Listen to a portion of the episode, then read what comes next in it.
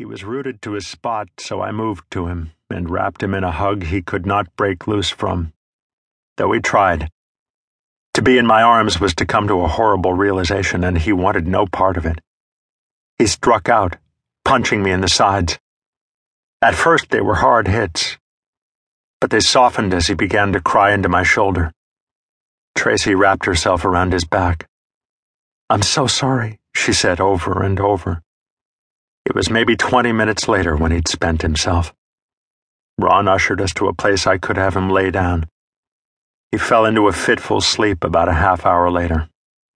I lightly touched Tracy's arm and pointed to the doorway. She looked back at him one more time before I softly pulled the door to the bedroom shut. It's good to see you, Mike, Ron said. He sat at the table. Gary had been filling him in on everything that had happened. Yeah, it was touch and go for a while, that's for sure. Where is everyone else? I asked. Tommy has them outside doing his best to distract them from everything that's going on. Do you have it in you to tell me what the hell happened and how my Jeep got here? I knew now that Jess had somehow miraculously stumbled upon my cherished ride and brought it here. But then, what? Had she been injured beyond repair when she finally got here? It was a damn zombie, Mike. A smart fucking zombie. It traversed every obstacle we had out there, made it through the basement, found Jess sleeping, and. and. He broke down. I didn't need the blow by blow at this point. Easy enough to figure out. I let him get it out of his system as best he could. He would carry the guilt of her death with him for the rest of his life. She'd been under his umbrella of protection, and he had seen himself as failing. It did not matter that he had no fault in this. He would never come to it in that light. And for that I truly wept inside. Humans carried guilt with them like luggage, and he'd just thrown a fully stuffed duffel bag onto his back. It would eventually wear him down. She showed up a couple of weeks ago. Nicole recognized her. Said she'd been to Little Turtle looking for Justin, and when he was gone, she lived in the clubhouse. She said there was enough food in there to last them for years. Right, that's where we stashed everything from the supermarket when we were still able to defend our home. I had a pang in my chest for all that could never be recovered. Lucky find for her. That still leaves a mighty big gap for her to get to Vona and stumble across my Jeep. She had help, a man named Alex. Alex, as in Carbonara?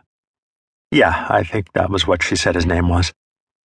My moment of elation at potentially seeing an old friend was quickly dashed. Ron did not appear to have ever met the man. What happened to him? Zombie attack.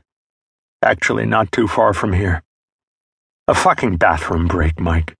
They were just trying to make a quick pit stop, that's all. There's no rhyme or reason, brother, we both know that. Your marker comes up and that's it. Doesn't matter where you are or what you're doing. I mean, I hope there are certain things that I'm doing when I die, but there's no guarantee. I was trying to find some levity in the heaviness of our conversation. Either way, Ron wasn't in the mood. There's some holes in this story. Do you know how Alex and Jess got together? It doesn't get any better. Not sure if it could. But he was a friend I'd like to know. Well, I guess Alex's family had met with a fate much like the rest of the world. Oh, fuck. I slammed my palm to my forehead. Those poor kids. Poor Alex. Fuck. Yeah. So he got it in his head that he was going to go back to where it had all started and ended. If you know what I mean. I didn't. Not at first, anyway. Suicide? Ron nodded. He was going to kill himself. I guess it makes sense. At that point, what are you living for? Then he met Jess. Something to live for.